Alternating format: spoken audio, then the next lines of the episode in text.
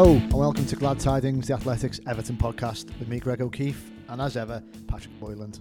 So before we reflect on Tuesday night and Newcastle, we'll go back through the mist of time to Saturday afternoon and the London Stadium. Happier times, Pat.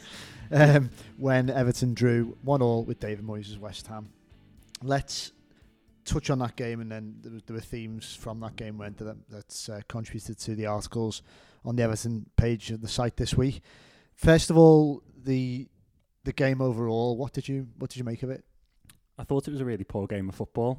Yeah, And that bad goes, wasn't it? goes for both sides. Now it must have been ten times worse for you, sat there with your binoculars in the, in the in, up in the guards of the, the London Stadium. Paddy's referring to the uh, yeah the press box there. It's in, in the the uh, London Stadium. It's absolutely miles away from the pitch. It's really not the best. It's difficult for away fans as well. yeah, I don't know if you've ever been there as an away fan, but you just you feel so far away from the action, and I guess that's what we love about Goodison: the fact that wherever you are in the stadium, you're only a hair's breadth away from the from the side of the and pitch. they split them into sections. The away fans as well, don't they? By Yeah. the nature of the way the ground's been constructed, they're kind of in a lower and an upper tier, but then what to one side. So not good. No, it's it's it's really really not good. It's not it's not a football stadium, is it? If if we're being honest, it's it's an athletics track. It was a really successful athletics arena for the for the Olympics, um, and obviously West Ham have stumbled on a deal gives them the right to, to, to host football games there anyway. Still feels like we're in that transitional period, and uh, it may affect things on the pitch. It certainly did at the beginning, but no, not not a good game of football at all. I, I cast my mind back to the end of last season when Everton went there and really turned West Ham over Yeah, There was dominant performance from Andre Gomes in midfield. Uh, Bernard. Bernard scored uh, a, a, kind of a, a rare goal for, for Yeah. him, um, and everything kind of seemed really merry at the time, didn't it? Everton, Everton played Yeah, did, really, really Yeah. well. It was one of one of the best. Everton weren't good away from home last season, but that was definitely one of the best away performances yeah, albeit against a pretty inept West Ham side that day.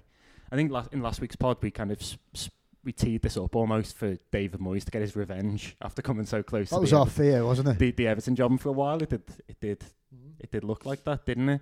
Uh, from an Everton perspective, I just thought they were far too lax in possession. Again, we saw issues in the centre of midfield, Yeah. carelessly giving the ball away. And it wasn't so much that West Ham had the tools to hurt Everton; it was almost that Everton had the tools to hurt Everton. And Yeah, in, certainly in midfield, time after time, the ball would break down, and West Ham would quickly be into the space behind Lucas Digne or Seamus Coleman, particularly down Lucas Digne's side. I, th- I thought he had a difficult game, and they just didn't really b- get any kind of rhythm on the ball with their passing. Didn't particularly threaten to any any no. real extent, to the point where I thought West Ham's opener was merited, and uh, obviously Everton hit back wonderfully four minutes later Yeah. through, through Dominic Calvert-Lewin. But that was almost a goal out of the blue for me, um, a goal that maybe masked how poor Everton had been up to that point. We're being very negative. The thing to say here is that they got a point away from home against a West Ham side that has got a new manager, Yeah. should be experiencing that bounce. Everton were missing some really key players as well. So I don't think before the start of the game I would have been particularly disappointed with a, a one one draw. I don't I don't know about Yeah. you. One one one one if away away at West Ham if you're winning your home games, particularly against sides like Newcastle and you Time of, after more of time. that later. well yeah, time after time you're kind of amassing four points a week. Yeah, I think that gets you somewhere around Champions League, Europa qualification over the course of a season. yeah. Some positive things, Dominic Calvert-Lewin with the goal. I don't know what you thought, but to me, it just he just looks like a natural goal scorer now in a way that he hasn't really done. Yeah, Um, and that was the kind of poacher's goal that kind of evidences that better than most. Mhm. He's he's rarely scored that kind of goal. Often it's being kind of a really good header or kind of latching on to a ball in behind the defence. But the fact that he's just in the right place at the right time, totally. knew how Yeah. to manoeuvre his body to put that in, and it was quite difficult. He had to he had to kind of get his head round. He had to respond quickly to Holgate's header. Um, I thought that was a real positive from the game, and he obviously continued that on on Tuesday night. The other huge positive, um, and maybe we haven't given him due credit, uh, is Mason Holgate. I thought he was he was the best player on the pitch. Actually, just On so so composed on Yeah, Saturday. totally agree. Yeah, he was tremendous, wasn't he? He, he really was. I mean, there was a real disparity and a real sharp contrast between what he was doing from centre half, admittedly with a bit more space on the ball, Yeah, and what others were doing around the pitch, particularly in both midfields. He, Well, he was Yeah, he was he was arguably the best better than any of the central midfielders for both sides, as well, wasn't he? Well, he's the best ball player. I, I say he's the best player on the pitch. he's probably one of the best ball players as well. I just think he's he's really come of age. I think he, he now looks effectively like a leader Yeah. in this Everton side at the age of I think he's 23. Mm. At the age of 23, commanding um, in defence, striding out with the ball. And it's not like he's a left-footed centre back. It's not like he's suited to the left side. I think he'd actually be much better on the right, bringing the ball on his stronger foot. But He he's almost- compensating for Mina, isn't he? And that, He is. compensating for the, for that sort of naturally inclined right footer there. So it just underlines his ability, doesn't it? I mean, I think he's the potential he's still got to develop as well. Really fills me with uh, optimism for him being a sort of another um, forty plus million pound player, if you like, because there's occasions when he, he, he gets under the ball a little bit, I think, and he doesn't judge sometimes his defensive headers and I'm only trying to pick faults because everything else about what he's been doing has been absolutely superlative, especially when he's on the ball. And every team who's got any ambition needs a ball playing cent- centre back. You know, you need someone who can t- put his foot on it and bring it out from the back. Now, it'd obviously help if they had ball playing central midfielders ahead of them. But Holgate, as you, you're right, has absolutely come of age at a crucial time um, when it was kind of make or break for him, wasn't it? You know, after what happened on his loan last season. And it wouldn't surprise me if they're, they're trying to expedite co- contract talks for him sooner rather than later with the sort of relative short term deal he's got left now. Yeah, well, he's he's you you wrote didn't you last week on on the athletic site that he's only got two and a half years left on on that deal. That's right, yeah. You would you would hope that Everton are trying to tie him to one, and we we, we, we believe they they are going to take steps very soon to do that. Performances will, like he's been given, will attract interest from other Premier League clubs, from other clubs across they are already. across Europe. We, we believe again that they are. Um, you also reported in that piece, didn't you, that you, you knew that Gareth Southgate was watching him and is, is kind of paying keen attention to how he's progressing. That's no surprise at all to me. It's No. really no surprise at all. You, you think what Southgate looks for in his defenders, and he privileges that ability to, to play out from the back. Yeah. It's, it's why Jordan Pickford continues in goal, I think. So you've got you've got somebody there in Mason Holgate who who does that. But I think as well, you, you've mentioned there. I think he's he's actually he's, he's only about six foot, but he more than punches his weight in the air, and he attacks the ball very well. Sometimes to his detriment, you, you might say. But he's also deceptively quick across the ground. Yeah. I think he, he- he's definitely Everton's quickest centre back. Mm. Um, maybe that's not saying much, given some of the other options. but he's definitely Everton's quickest centre back. And as an all round package, when you put that together with that desire, that will to win, and everything that comes with Mason Holgate off the pitch, I think you've got quite a player in your hands. It, it was great for me. It was really, really good continuing this theme of, of praising Mason. It was really good to see um, on Tuesday night after the disappointment of the 2 2 draw and what happened against Newcastle. Him and Dominic Calvert Lewin were the two that went to the Gwladys Street at the end, Yeah. kind of waved to the fans, effectively wanted to to, to, to say their amends for, for what had been seen on the pitch. It wasn't their fault, by the way. Absolutely wasn't on. Really wasn't on those two. But um, they did that, and I, I think they're both forging connections. This is the really promising thing, isn't it? You've got two lads there Yeah. really starting off their careers, but both of them are on on the fringes of the England squad in contention. I think at least two will get into that that um, next squad for the international break, Yeah. and um, they're pushing Everton forward on the pitch as well. It's it's the young guns kind of leading the way. It is. Well, let's before we get into Tuesday, let's just focus on a, a less young gun, uh, and not, not even a gun really, not much of it, a misfiring gun. Um, Mr. Una, Oumar Niasse, uh, he was on the pitch at London Stadium in a royal blue shirt, playing for Everton. Uh, and as someone said to me, it's 2020. How is Oumar Niasse still playing for Everton? and that stuck in my head and became a piece on the site. Yeah. Um, and it, it's the sort of surreal nature of it when you're taking off striker who you signed with full of potential from Juventus in the summer and replaced him with Oumar Niasse. It's just something quite unusual and bizarre about that. Um, now, obviously, you know what happened on Tuesday happened. We're going about that, but Niasse, um, he, he came on, and I wrote him a piece that Evertonians we we we do have a grudging, well, not even a grudging, but a respect and an affection for him. Yeah. But it's a respect for I think his resilience, his character, more than his abilities as a Premier League footballer, and that's what Everton are paying him for. And that's where it's not his fault, but it, he has to go down as a completely disastrous piece of recruitment, even albeit for what is in the modern Premier League era not a huge sum, but it's a big enough thirteen and a half million pound.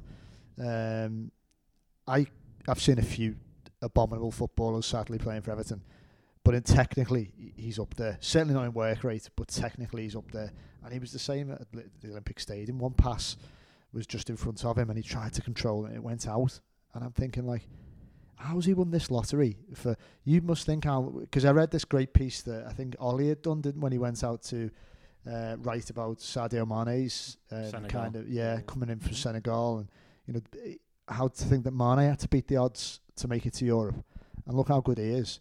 And yet that same process, that same odds defying process was made by being Niasse, and he just doesn't look like a Premier League footballer. Never has done, has he? No, I, don't think he does. What you have to say about him is that he gives his all. He doesn't really adhere to any kind of system that I can see because can't. He, because he can't. He's not. He's not a. He's not a football. He's not a tac- tactical or technical footballer.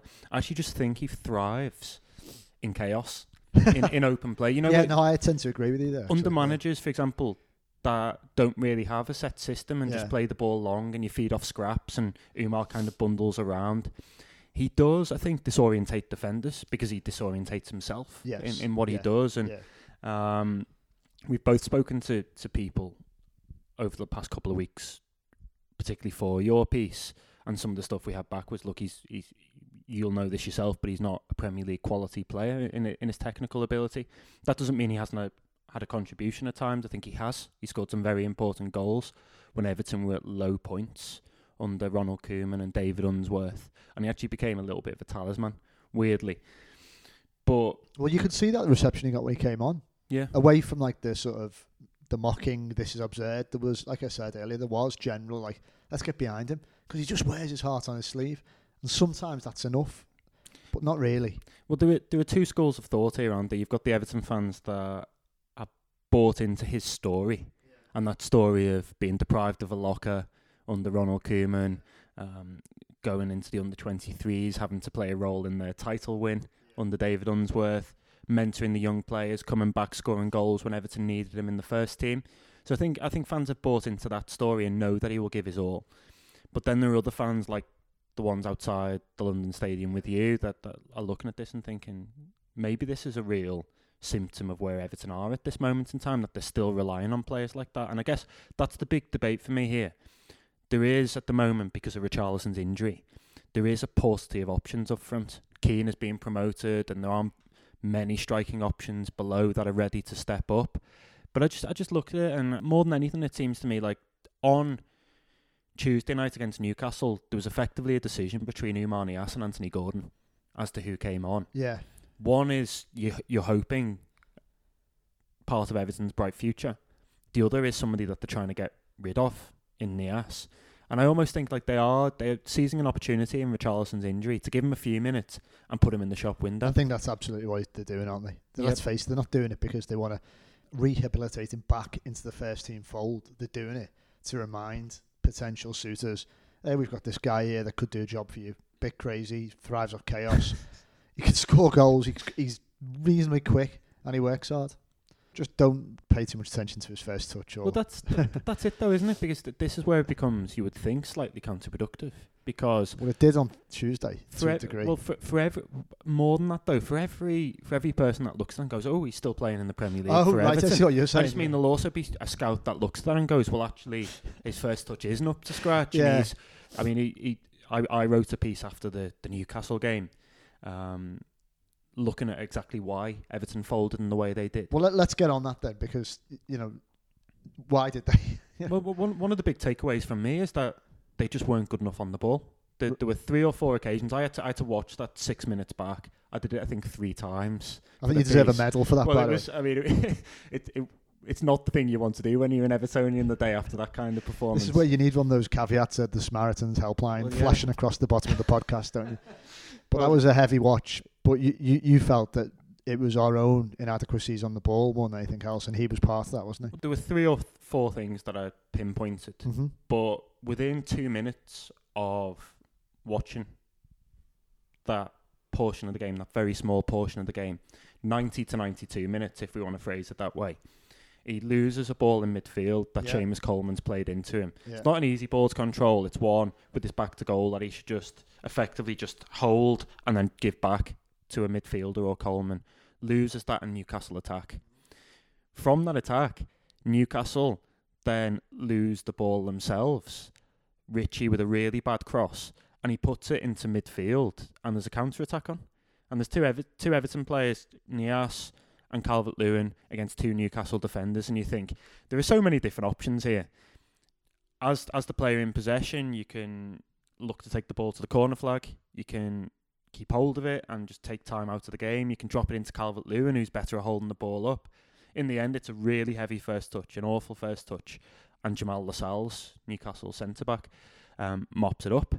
There are other occasions as well. Uh, uh, Delph loses possession from from the kickoff at two one. Um, Lucas Digne gives possession away in, in the left channel, clearing the ball with his right foot. So that when him and Tom Davies had swapped those really diffident sort Yeah. of nothing passes, short range passes, and, and invited more pressure on themselves. Yeah, exactly. And Newcastle's high press was relatively effective at that point. Probably it the seemed to grow. The press yeah. seemed to get better in the injury time from Newcastle, didn't Well, it? it did. It, it definitely did, and that was part of the reason why Everton struggled in those Yeah. in, in, in those final stages. But I mean, we we can talk about that. But I think adding into the mix, you've got the giving away of dangerous free kicks. They conceded one. Th- th- There are still big issues from set pieces Mm. and from crosses. Um, they're still, I think, fourth in the in the league table for set piece goals conceded this season. Newcastle scored off two. West Ham scored off one on Saturday off a Delph foul, Davies foul the, the other night um, against Newcastle. Uh, so if you're not good at defending those, you need to stop giving them away. And certainly don't be giving petty ones away. Yeah, It's one thing if somebody's running through on goal and you have to check them, you have to bring them down and take a card for the Yeah. team. But not when not when it's like Sean Longstaff competing for a ball in the centre of midfield. There's just no danger there whatsoever. with Davies, you mean? With with Davies. Yeah, it was with a cheap Delphs one as well. Yeah, and with, Delphs as well. with Davies, right, it frustrated me, and I think you know what you're doing. But I thought it was a bit of a harsh free kick. But then you take that risk when you, when it's clearly he's under the ball a bit and he's lost flight of it. If you turn your back on a player and use your body to obstruct them, some refs are going to give us a free kick. It was harsh, but then it, you've seen it given so often that you can't complain too much. No. I And then what complain. happens after that? The defending was shambolic, wasn't it? Well, it's really, really bad. Um, so, I mean, we've already there pinpointed a lack of composure in possession. Yeah. The fact that with the ass up front, they Yeah. didn't have somebody to hold up the ball. All these elements that help a side kill a game and, and um, take away the three points, see out a, a, a performance. They're all things that I feel Everton lack to a certain extent. Now, if you had Richarlison up front running the ball into the corner, Andre Gomes in, in central midfield, maybe with Gylfi Sigurdsson, another good ball player, passing the ball about, then I think immediately your chances of seeing out games improves Not- dramatically. Not least, perhaps, Jean Philippe Gbamin, you know, just a guy Mark two, Yeah. providing that shield. If you have those, so you're right to point that out that you know we're not where we need to be and have got players on our books capable of doing that, but we haven't, and we still shouldn't be seeing games out so disastrously. I thought your piece was really interesting. It highlighted that this isn't a new thing; it's not a new problem, and it's been a problem under several different managers, most notably Marco Silva. Unfortunately, as well, uh, on Tuesday anyway, Ancelotti. Well, they co- conceded one of the, the stats that I put in the article is that they've they've conceded the joint most goals in the league between 76 and the end of a match or 90 minutes, however That's it. Yeah. you want to you want to phrase that with Aston Villa, I think, which is a worrying sign in itself. So you look at why and you, you think to yourself, well, it's about not being able to keep hold of the ball, hold the ball up, not knowing how to kill the game, win free kicks, not having people that take responsibility in the face of adversity, win headers when sides are loading the box with crosses Yeah. a goalkeeper that comes out and is commanding. All of these things that Everton kind of lack. I think that that's fed into this to to an extent, and it, Yeah. it's it's kind of quite worrying, really, isn't it? Because in order to improve, in order to get better, Everton need to be beaten sides like Newcastle comfortably. Um, Yeah, they should have. They on any other day they probably would have done. Um, I I thought two one flattered Newcastle. Never never mind Just a bit. 2-2.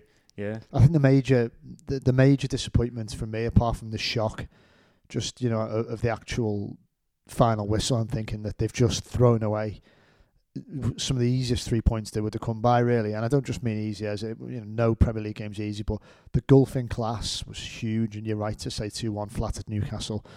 Uh, They were a different team in at the time. I'll give them that in terms of the, the sort of the vigor and, Well, and the effectiveness. of the, yeah, but but they were terrible. And Everton, by contrast, were, were probably up there with the best I've seen them this season. Moise Kean was really good. Yeah. I thought, you know, in in the piece I did about him um, after the game in London, Seamus Coleman was saying that confidence is just it galvanizes a player. You know, he said stating the obvious a bit, but it, it just changes a player. And you saw that in one phase after his goal, which I thought of all the chances he, he's had this season, and he's hit some really sweetly, and he's been a bit unlucky, and he's bent them around the post. It wasn't even the cleanest strike; it was straight at the keeper, but it was obviously hard. And Dubravka made an uncharacteristic uh, Rick really to let it go under him. But it doesn't matter. It was a goal, and reception was brilliant. Goodison took off. He was, you know, the, finally that pressure was off his shoulders, and he played like that, didn't he? You know, uh, um, David Hughes, who's a, a, t- a tactics writer, I saw earlier, posted the video of making this point, and it was like a couple of minutes after he'd scored, and he did this brilliant. He won the ball back on the edge of our uh, Everton half, and then surged upfield yeah. and then picked a really nice pass to Dominic Calvert-Lewin. Um, everything about that was brilliant. And Moise Kean of Saturday doesn't do that. Moise Kean at West Ham wasn't able to do that because he didn't have that belief and that confidence. And so that's a huge positive. And the only the only sadness from it is that his goal, in a way, it was a footnote by the end of the evening, and it shouldn't have been. It should have been a turning point, and hopefully it will be. Yeah. But I wanted to ask you as well about the goalkeeper because there, there was a discussion on the, on the Athletic site today, a, a wider one. Our colleagues were taking part in about will Pickford be the, the keeper in March for England? Um, and I was reading some of the comments on that, and I put a comment in it myself, and I was sort of thinking, well, never mind England. It, there's even a school of thought that his position as Everton's long-term goalkeeper at the moment is in more doubt than it's ever been. Now, I, I caveat that with I don't think Carlo Ancelotti shares that concern, or certainly publicly. He made a point last week at Finch Farm saying, "Oh, I'm not looking for a new goalkeeper. We've got a good goalkeeper. We've got England's number one. Dot, dot, dot. Yeah, okay, we have. I would still say there is flaws have been more apparent this season than possibly any time in his Everton career. Yeah, well, the, it's been a difficult couple of months for him. I wrote a piece about his performance after the first Anfield derby, the league game, where Everton obviously lost 5 2. I think what we saw in that game was it was an issue over decision making, like when to come, when to stay. He was staying on his line when he maybe should have come out, and he was coming out when he should have stayed. Yeah, And then there were times when he kind of went in between the two yeah, and didn't really do anything. Now he's a we've seen this before that he's a he's a goalkeeper that when everything clicks, he's got fantastic agility. He's dex uh, he's loads great great dexterity. yeah. He can play out well from the back at times. Um, Good saves shot penalties, stopper. shot stopper, Yeah. all that kind of thing. He's not going to be phased by playing on the big occasion. That's not something that worries him Yeah. at the very least. Oh, he Um, doesn't lack confidence at he, all. he does. He doesn't lack confidence at all. That, that's a better way to phrase it. And when all that clicks, like we saw for England at the World Cup, Mm. it's a really potent combination. It's a fantastic combination. I just, it's not, it's not cli- clicking consistently. I, I started the season really well, ended last season really well, but there's been a bit of a blip in the in the middle of the campaign. Like against Newcastle, I think he was a fault for at least one of the goals there Yeah, the, the first one that Lejeune scores with the overhead kick. Um, there are a few issues against uh, against Liverpool. There have been a few free kicks where he's been beaten at supposedly in quotation marks at his at his near post Yeah. uh, on his side. I should I should say. So I think there is a debate to be had, but I think we should be having debates now. Given that we've got a new manager, we should be having debates about everybody in this Everton squad because it's blank canvas okay, yeah. under Yeah. under Carlo Ancelotti, and I think you've got to See look at this. saying, yeah. You've got yeah. to look at this and go, well, we've done this like this for the last year or two, but it hasn't exactly worked. So, I mean, Yeah, I mean, there are, there, are, there are a couple of players, like for example, Richarlison has to start. Dominic Calvert-Lewin now has to start. yeah. There are a few others. Andre Gomes, if fit, you would say has to start.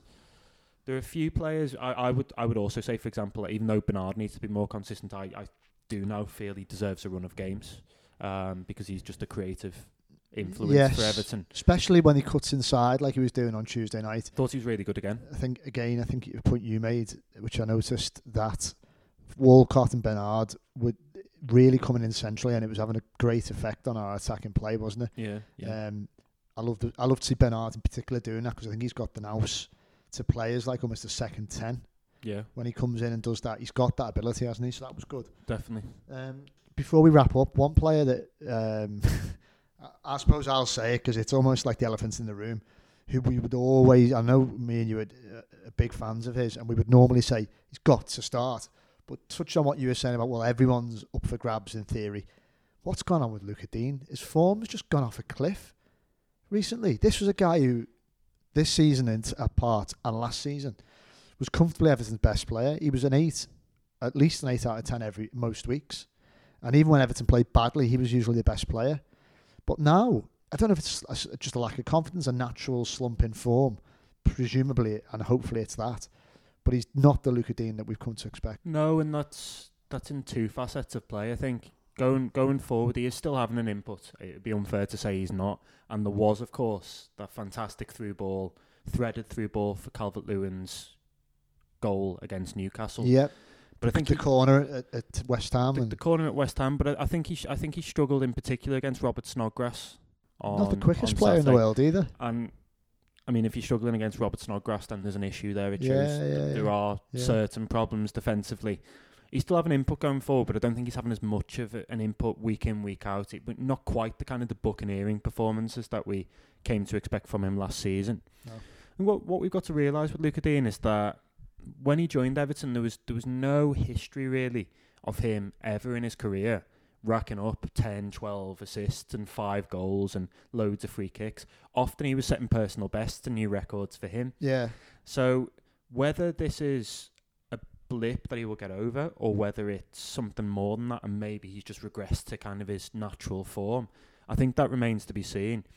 But we are lucky in, in a sense that we, we've seen how effective Leighton Baines has been Yeah. of late. I thought he was fantastic in some of the games that he filled in for um, for Digne, defensively as well against the likes of Manchester United and, and Leicester. Obviously scored that goal against Leicester. Yeah. So that is one area of the pitch that you look at and think, okay, if if the worst comes to the worst and they decide that Lucas Digne does need a run out to the side, then you have got Leighton Baines to fill in and do a more than adequate job. Yeah. So, I mean, I, I, I'm less concerned about that. I'm now considerably less concerned about the attack than I was a couple of months ago because you've got Calvert Lewin, Richarlison, both banging form. Moise Kean looks, fingers crossed, touch wood, like he's going to um, be a great option, rotation option or a great starting option, depending on the system Everton want to play. So you've got three good strikers there. You've got Bernard, who's now having more good games than bad. I loved, by the way, nobody's speaking about this, but I loved the ball for um, Moise Kean's goal. I just, I, I thought it was so, it was imaginative. It was everything Yeah. that Bernard's good at, and again comes in that central position. Yeah, yeah. And I think when he, when he, like you say, when he drags in, when he drags inside, and he, he's able to play those slide rule passes to Calvert Lewin, and Lucas Digne's on the overlap. Everton look at their best. Yeah, they do. Everton look at their They do. best. He's a, he's got this ingenuity about him when he's when he's at his at his best at his Yeah. peak, and he's one of those players. He's one of the players that you love to go and watch um, when he does stuff like Yeah, that. So totally agree. we spoke last week about finding answers, and I think we have found out some things about this Everton side. We know in a 4 4 2 that now we've got three pretty good strikers, you would think, Yeah. moving forward. You've got a few options in Bernard. I think a Iwobi as well, even if he's not a left winger. If you tasked him with coming inside in the way that Bernard is doing now, he could be effective in that role, slightly tucked in from the left Yeah. and and a few options are starting to appear. Mason Holgate's progressed well. Um, Sidibé we know is a good crosser of the ball at the very least. Um, so this is the this is the really frustrating thing, isn't it? Because the tone of this podcast, or the tone of certainly the Newcastle chat, is more or less entirely governed by a mad minute and a half. Yeah. But for 93 minutes, I thought Everton were really good Yeah. and there were obvious signs of progression. Ancelotti had tasked them with being more vertical in their passing, being braver in possession. I think they did that in the main. I I think Everton cut Newcastle, and Newcastle were playing three at the back, Yeah. at times five. Yeah. they cut them open at will and could have scored more than that. Calvert Lewin hits the post. Um, Dubravka makes a number of good saves from Holgate and, and a few others. So on another night, that could have been 4 0 to Everton. And I just think that maybe the, the fatigue's caught up with them. The fact that they, they struggled under the high ball, they made a few of the wrong decisions. That's something to work on. But I think below the surface there, just beneath that, there are causes for optimism. No, I totally agree. And uh, what about the transfer window? I, I hear you ask. All quiet as it stands. We'll no doubt delve much deeper inside in next week's episode. We're still more or less expecting Everton to at least attempt to do some business. Um, probably more, well, definitely more outgoings than incomings. But I would be personally, I would be surprised if if uh, Ancelotti didn't try and bring someone in. Mm. Um, but we'll we'll be across that. So look out uh, on Twitter and on the site. So listen, thanks very much for tuning in. Um, I think we ended on a reasonably positive note. Thanks to Paddy. I don't know how he's managed to muster that, given that he had to, he had to watch that extra time three times um, to donate to Paddy. For just one pound, you can make Paddy's life better. Just send me nice messages instead. If you, For an ad-free podcast, make sure you subscribe to Athletic and listen through the app, and you can get a 40% discount now by using the code EvertonPod. That's the code EvertonPod. Um, thank you very much for listening, and see you soon.